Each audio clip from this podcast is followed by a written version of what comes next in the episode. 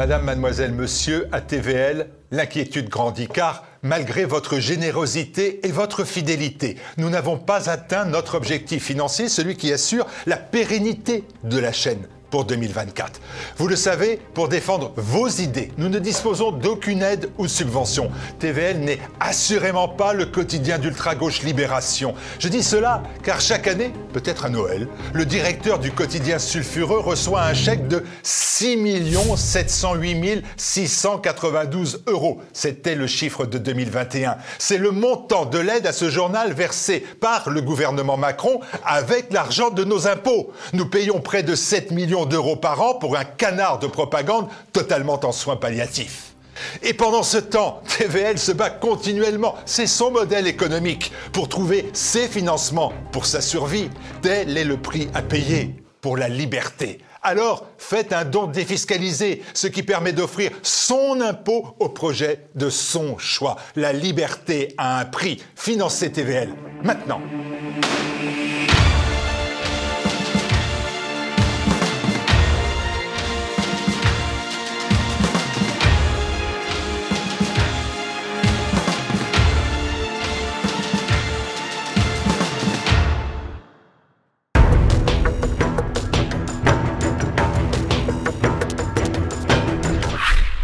Fonctionnaire de formation diplômé de l'école des hautes études en santé publique, enseignant en économie à l'université et aussi en classe préparatoire, il se bat médiatiquement contre l'expansion de la folie woke, ce qui nous donne inclure un roman drôle et cynique, un roman qui est un simulateur de wokisme à lire avant qu'il ne soit trop tard. C'est aux éditions Magnus, c'est en vente sur tvl.fr dans la boutique tvl.fr et son auteur est Denis Sislik. Bonjour monsieur. Bonjour Martial. Nous sommes en 2060. 2060. La France est sous la botte d'un pouvoir woke. C'est en fait le 12 mai 2042, 18 ans plus tôt, qu'a été élu Rokhaya Diallo avec 53,6% des voix face à Jordan Bardella Absolument. Absolument, j'imagine que Marine Le Pen reste candidate encore euh, longtemps, parce qu'après tout, elle n'est pas si âgée, et que le système euh, la fait perdre au second tour, euh, encore, encore et encore, et que lorsque la relève arrive, Jordan Bardella, donc en 2042, eh ce n'est pas suffisant. Alors, Madame Diallo a conquis l'Élysée en 42 en défendant l'absolue nécessité du combat contre les discriminations, le racisme et le réchauffement climatique. On y est déjà. On y est déjà, et d'ailleurs, euh, ce roman, je l'ai, voulu pas si éloigné de la réalité. C'est-à-dire que pendant tout le long de la lecture, c'est en tout cas ce que j'ai voulu faire passer comme message, on rit de cette idéologie, on se dit que c'est un peu grotesque, et après on ne rit plus, parce qu'on se dit, et pourquoi pas? Euh, N'y sommes-nous pas déjà? Alors, la victoire de Madame Diallo, elle est annoncée en priorité par le quotidien euh, d'extrême gauche Le Monde. Les thèmes sont déjà ceux de l'ultra-gauche. 2042 euh, ressemble vraiment à 2023 déjà, quand même. Bien sûr. En fait, euh, c'est la lente gauchisation de ce journal et derrière ce journal de beaucoup de journaux qui, en réalité, depuis longtemps, ont cessé d'avoir ne serait-ce qu'une volonté, ne serait-ce qu'une toute petite volonté de neutralité, qui se sont clairement politisés à gauche et qui, évidemment, continuent à faire ce jeu-là. D'ailleurs, dans tout le prologue, quand on voit l'annonce de la victoire de Madame Diallo, on sent dans, la tonalité du journaliste, derrière cette plume, une bienveillance, une forme d'euphorie presque. Voilà, ce qui fait de ce quotidien un journal controversé et sulfureux. Nous sommes en 2060. Votre héros s'appelle Théophile Liviu. Liviu, son parent 1, est une immigrée roumaine et il n'a pas de parent 2. Sa seule arme semble être son charisme. C'est déjà pas mal c'est vrai que c'est un personnage qui est assez charismatique. Euh, en tout cas, c'est comme ça qu'il est dépeint. Et c'est surtout comme cela qu'il se voit. C'est-à-dire que lui euh, se trouve toutes les qualités du monde. En réalité, pendant tout le roman, on a, l'impression que Théophile, euh, c'est l'homme qui a toutes les qualités du monde. Or, si on y regarde de plus près, Théophile, c'est plutôt l'homme sans qualité. c'est plutôt celui qui fait tout le temps les mauvais choix. C'est même, je dirais, une forme d'allégorie de l'homme moderne. très individualiste, très très prétentieux, qui, qui a la certitude de pouvoir tout réussir et qui en a peut-être pas les capacités. Alors tout au long du portrait que vous faites de votre personnage principal se dessine la France donc de 2060. Alors honnêtement, vous ne poussez pas les centenaires. Euh, le parti inclusif au pouvoir a, fait passer des lois. Alors j'en ai noté plusieurs. En 2043, l'interdiction d'élever la voix sur les mineurs, un nouveau code pénal introduisant des crimes contre les principes de l'inclusion ou la mise en place d'attestations au consentement mutuel à l'acte sexuel. Vous n'avez même pas la nécessité d'outrer véritablement le trait pour présenter une société devenue totalement woke et de fait totalitaire.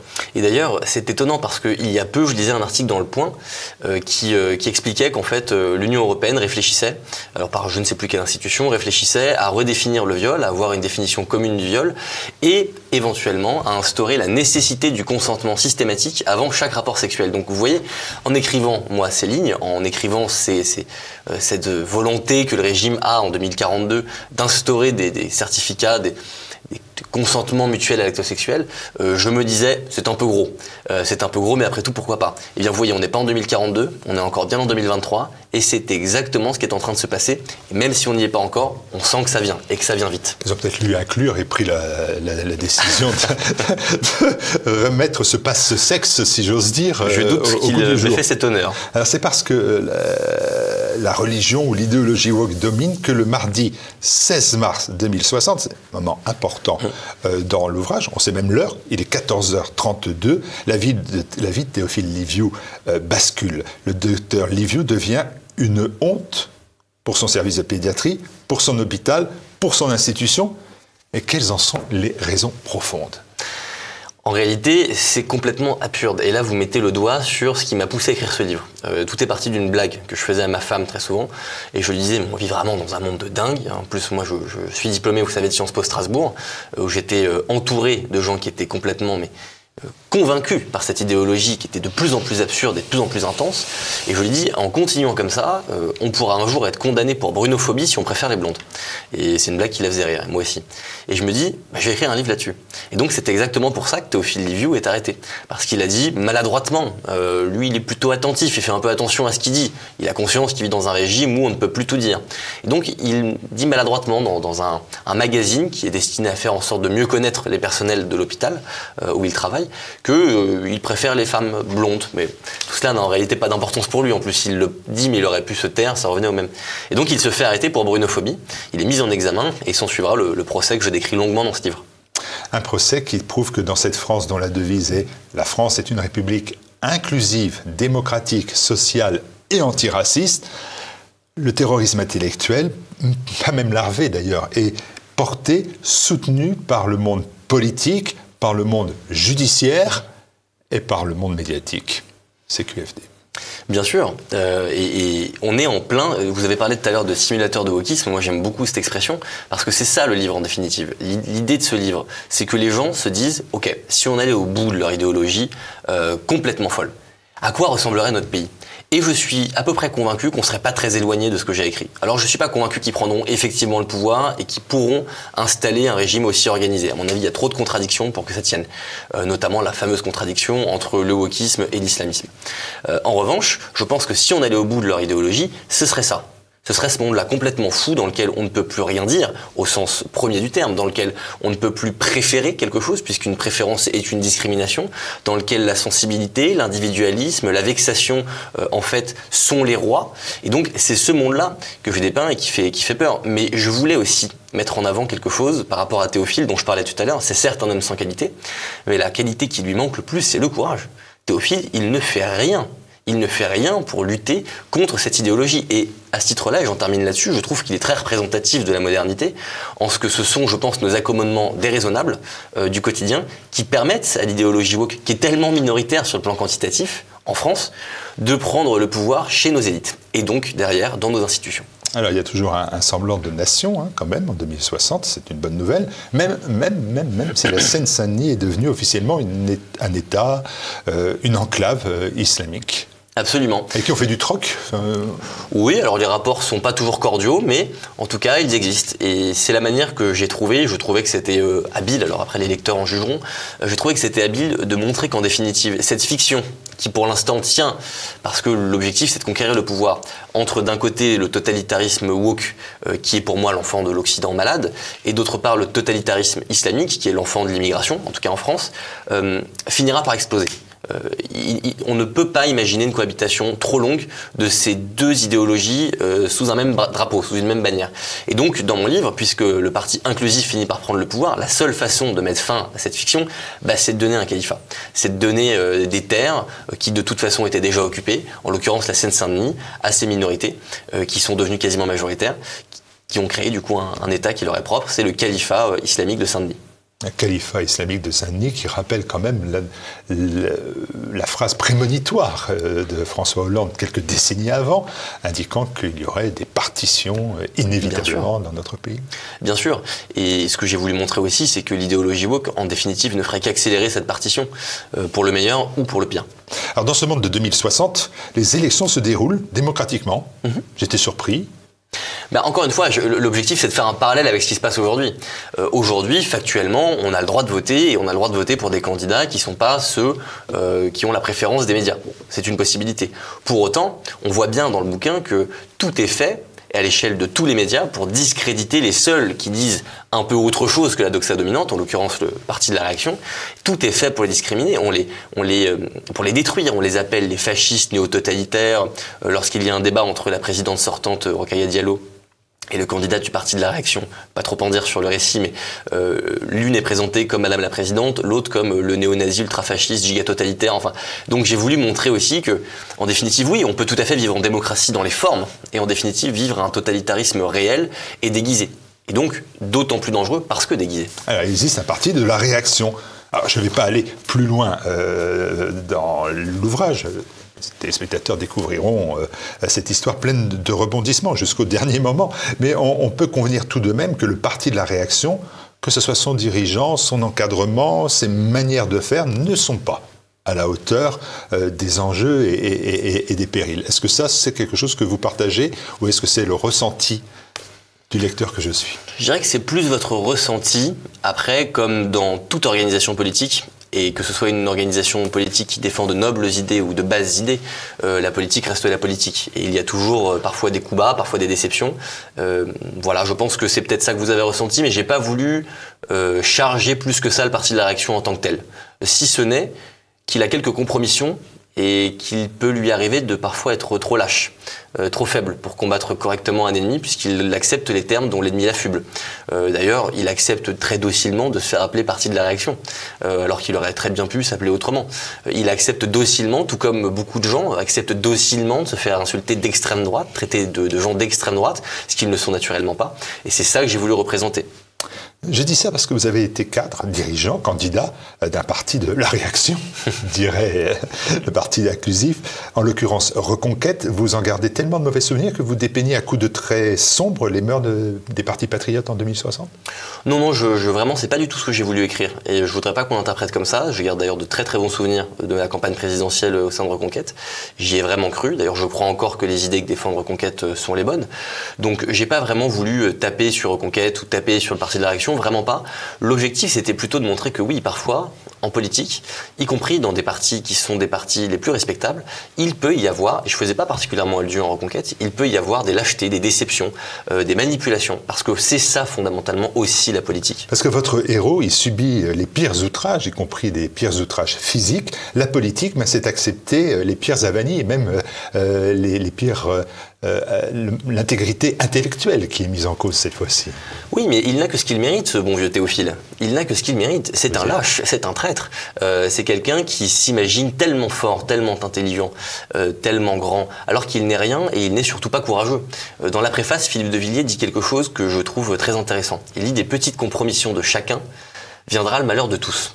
Et c'est un peu ce que je disais avec euh, les compromis que l'on peut faire au quotidien. C'est l'exemple que je donne souvent. Vous savez, c'est ce rapport que vous voyez au bureau passé en langage inclusif sur lequel vous ne dites rien parce que vous avez peur de perdre votre job. Euh, ça demande un peu de courage. Et cette idéologie, elle ne progresse que parce qu'on la laisse progresser.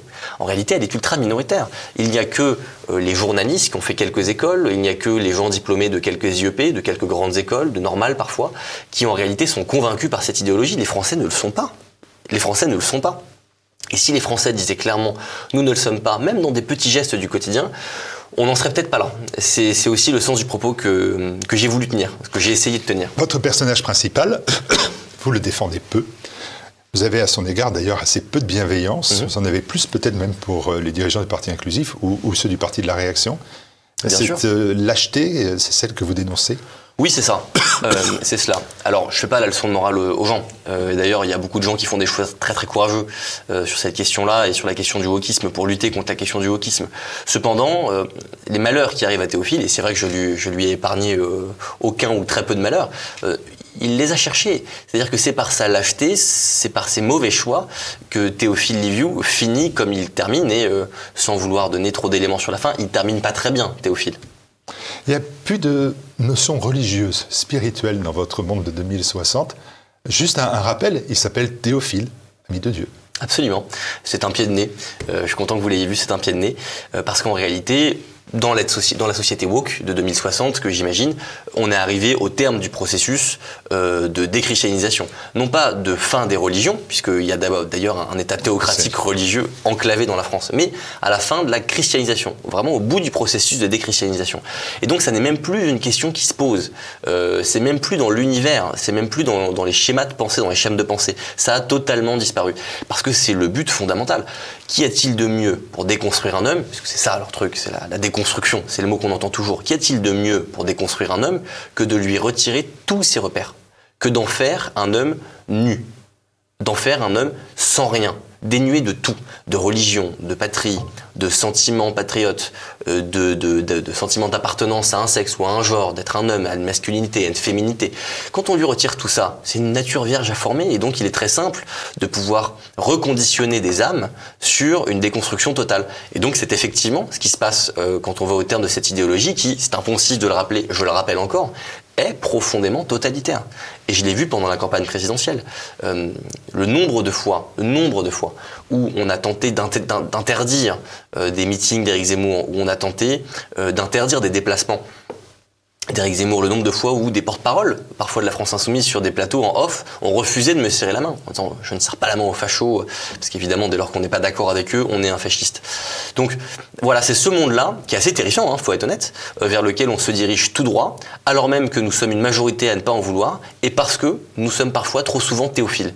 Nous sommes parfois trop souvent lâches, et, euh, et nous sommes tous coupables de ne pas dire suffisamment haut et fort que nous ne sommes pas d'accord. Et ça peut être parfois euh, cet ami qui se fait condamner dans un groupe euh, social quelconque, un groupe d'amis, euh, vertement, qui se fait condamner à la mort sociale parce qu'il a eu un avis divergent et contre lequel on n'a pas tellement protesté, on n'a pas tellement défendu parce qu'on n'avait pas envie de, de, de, vexer nos amis. Ça peut être ce rapport en langue inclusive, ça peut être tellement de petites choses au quotidien contre lesquelles je crois qu'il faut qu'on se batte. Il y a des gens, entre guillemets comme moi, mais euh, très modestement, parce que je suis loin d'être le seul et il y en a beaucoup d'autres qui mènent ce combat-là, euh, qui mènent le combat sur les plateaux en écrivant des livres, qui, qui essaient d'être la pointe du glaive. Mais enfin, euh, une pointe de glaive sans l'épée qu'il y a derrière, ça ne sert à rien. Et en fait, cette épée, euh, pour qu'on la soit, pour qu'on réussisse à la construire, j'ai dit aux gens ne soyons pas Théophile Liviu. Voilà.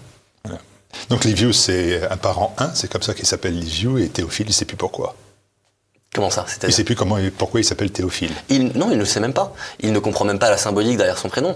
Mais c'est un homme de son temps. C'est un homme qui a grandi à partir de ses 18-20 ans dans un régime qui était celui-ci et auquel il s'est accommodé. Il s'est déraisonnablement accommodé au point que ce système qu'il a refusé de combattre parce qu'il s'est dit qu'après tout sa vie continuait, a fini par le broyer. Vous menez une croisade contre l'idéologie totalitaire woke. Qu'est devenu euh, ce wokisme aujourd'hui? Parce que on, a un, double sentiment. Premièrement, un sentiment de déferlement euh, sans fin.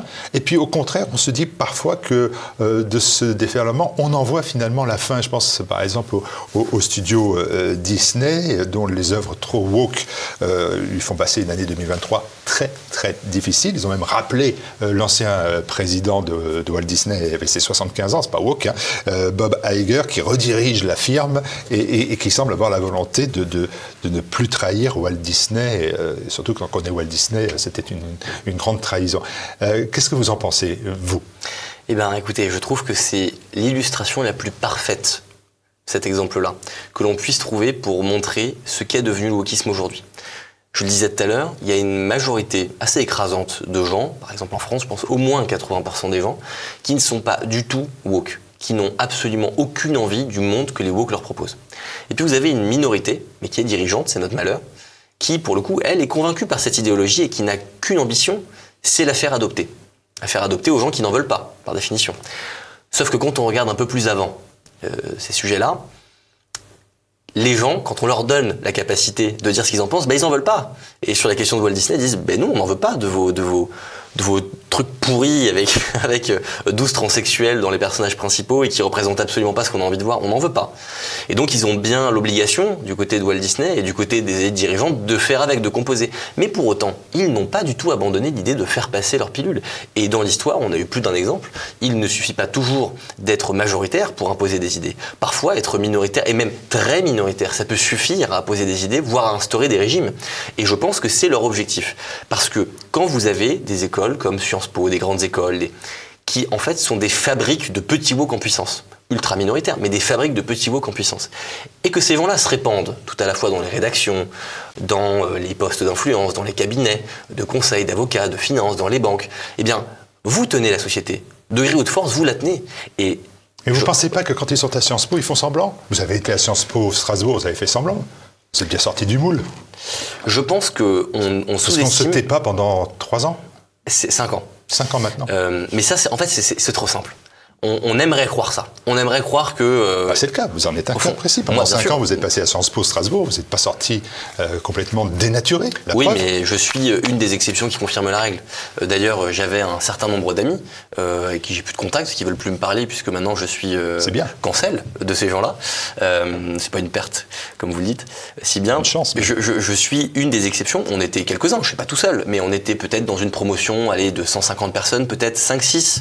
5-6 à, fondamentalement aujourd'hui s'opposer au wokisme. Et les 90% restants euh, occupent des postes dans des radios prestigieuses, dans des chaînes de télévision prestigieuses, sont des leaders d'opinion et en fait vont mener ce combat culturel toute leur vie. Alors nous, qu'est-ce qu'on fait avec notre petites armes, avec nos petits armes euh, on, écrit des livres, on essaie de convaincre les gens, on essaye de mener notre combat. Mais nous n'avons pas les armes dont ils disposent. Euh, nous n'avons pas. Alors c'est perdu, Denis Sislik. C'est pour ça que vous avez arrêté la politique d'ailleurs. C'est perdu. On rentre chez nous, on fait des enfants. C'est possible. J'ai pas arrêté la politique. Je n'ai pas arrêté la politique, euh, et je pense que ce livre est éminemment politique. D'autre part, je pense que il y a une capacité euh, intrinsèquement chez les gens à mener le combat. Et si j'ai dépeint un personnage de Théophile, c'est pas seulement pour désespérer les gens et pour les, faire renoncer à être centenaires. Euh, si j'ai créé le personnage de Théophile Liviu, c'est aussi pour que les gens puissent brandir le livre en se disant ok maintenant on va mener le combat. Euh, ne soyons pas Théophile, ne soyons pas ces gens-là, refusons ce régime-là et battons-nous jusqu'à la fin. On va lire inclure. Préface, on l'a dit, de Philippe Devilliers. C'est aux éditions Magnus et c'est sur le site tvl.fr, la rubrique boutique. Merci beaucoup d'être venu. Merci, monsieur Biel.